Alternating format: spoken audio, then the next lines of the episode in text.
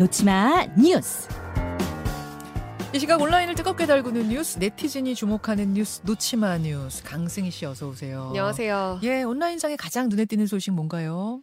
로미오와 줄리엣 주연 배우들, 우린 성학대 당했다. 로미오와 줄리엣 1968년에 개봉한 영화인데 네. 거기에 출연한 배우라면은 올리비아 핫세, 네. 레너드 위팅 이들이 소송을 걸었어요. 그렇습니다. 당시 감독한테 성학대를 당했다는 건데요. 소송은 영화사를 상대로 냈습니다. 어. 어, 올리비아 핫세와 레너드 위팅, 일흔이 넘은 배우들인데 네. 영화를 찍을 당시에는 15, 16, 이 소년. 나이가 네.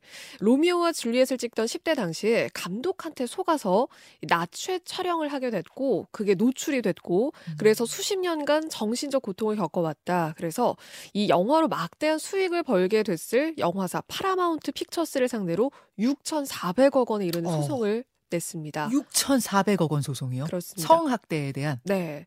이 감독 프랑코 제피렐리 감독은 2019년에 사망을 했거든요. 네. 그런데 이 감독이 배우들에게 피부 색깔의 속옷을 입고 이 침대 그 베드씬을 촬영할 거라고 했지만 촬영 당일에 이야기가 바뀌었고 그래서 음. 나체 촬영을 하게 됐다. 아니 피부 색깔 속옷 입은 촬영과 낮추 촬영은 아예 차원이 다른데 그렇죠. 그러니까 처음 계약할 때와 달라졌었군요. 네, 당일에 음. 달라진 거고 그렇게 하지만 하지 않으면 영화도 실패하고 배우들 커리어도 망가질 거다. 좀 어떤 협박 아닌 협박이 이루어졌을 가능성이 있어 보이고요. 음. 어, 그런데 이번 이 소송이 이뤄진 배경도 좀 주목을 해봐야 됩니다.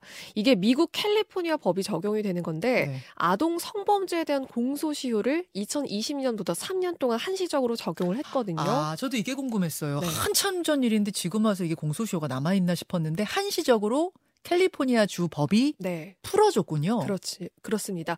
그래서 2022년이죠. 12월 31일까지 이 관련 소송이 굉장히 많이 쏟아졌다고 해요. 아동 성범죄. 네.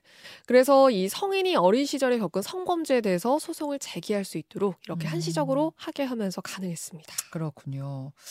뭐 어떤 분들은 아유 그렇게 해서 본인 배우도 유명해졌으니 된 거 아니냐라고 하시지만 그거는 개개인에 따라 판단이란 건 다를 수 있는 네. 거고 계약이 달라졌다면은 이거는 분명히 문제가 있는 거네요. 네. 아, 지금 뭐 세계적으로 지금 화제가 되고 있는 토픽 골라오셨고 다음으로 가죠. 조부상 결석은 안 된다던 교수 자신은 강아지 임종 지킨다면서 휴강했다. 아, 이거 어제 진짜 온라인에서 뜨거웠던 뉴스예요. 네. 연세대학교 커뮤니티 그러니까 온라인 게시판에 올라온 글인 거죠. 맞습니다. 한 학생이요. 할아버지가 돌아가셔서 수업 참여가 어려워지게 됩니다. 그래서 출석 인정을 교수에게 부탁을 했거든요. 네. 이 학사 내규에도 조부모가 사망하면 2일 출석을 인정할 수 있게 돼 있습니다. 음. 그런데 교수가 인정을 해주지 않았어요. 이 학과 사무실도 교수의 재량이다 이런 입장인데 할아버지 돌아가셨어도 출석 인정은 안 돼. 이렇게. 그렇죠. 그런데 문제는요. 이 교수가 강아지 임종 때문에 휴강을 한 겁니까? 한 겁니다. 그러니까 강아지가 좀 임종을 앞두고 있는데 이걸 지켜봐야 된다 뭔가 이런 입장이었던 것 같은데 아. 그런데 교수는 원칙적으로 휴강이 불가능하거든요. 이게 어. 내규에 나와 있습니다. 어, 아무리 소중한 반려견이라도 학생의 할아버지 장례보다 중요한 문제였을까? 음. 이 교수의 행실을 좀 공감하기 어렵다는 목소리가 좀 많습니다. 음. 강아지 임종, 자신이 키우던 반려견 임종 중요하죠. 네. 그렇다면 그 학생의 조부모 장례 참석도 인정해줬어야 되는 게 네. 아닌가. 부메랑으로 돌아온 케이스인 네. 것 같네요. 여러분은 어떻게 생각하십니까? 다음으로 가죠. 아버지 대역 연기자 구에서 13억 불법 대출한 아들. 이게 무슨 말입니까? 그러니까 아버지를 뭔가 다른 사람을 아버지인 척 내세워서 대출을 받게끔 한 건데요. 한 30대 남성이 그 아버지가 사업 운영 자금을 빌려주지 않게 되니까 네. 아버지 소유의 토지를 담보로 대출을 받기로 결심을 합니다. 음.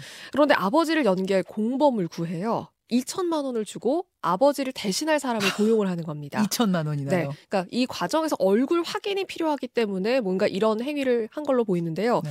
공범의 얼굴, 그다음에 아버지 신상 정보를 합성한 위조 주민등록증을 만들었고요. 음. 그래서 대부업체에 대출을 신청을 했습니다. 그리고 아버지는 좀 거동이 불편하시다. 그래서 뭐 이렇게 나와서 이 신분 확인이 좀 어렵다는 거를 좀 내세워서 음. 등기 신청을 위임받는 법무사를 집으로 불렀습니다. 예, 예. 그래서 침대에 누워 있는 상태로 공범 공범에게 아버지 행세도 하게 했고요. 대형 연기자한테 네, 그렇게 해서 13억을 대출을 와, 받았습니다. 치밀하네요. 네, 대담하기도 하고요. 이 2심 재판이 최근에 열렸거든요. 결국 대출받은 이 30대 아들 징역 6년 6개월 그리고 공범은 징역 4년 1심이 그대로 선고가 됐습니다. 예, 이런 짓 하면 안 됩니다. 징역 무려 6년 6개월, 대역 연기자도 징역 4년 나왔다는 거 기억하십시오. 수고하셨습니다. 고맙습니다. 김현정의 뉴스쇼는 시청자 여러분의 참여를 기다립니다. 구독과 좋아요, 댓글 잊지 않으셨죠? 알림 설정을 해두시면 평일 아침 7시 20분 실시간 라이브도 참여하실 수 있습니다.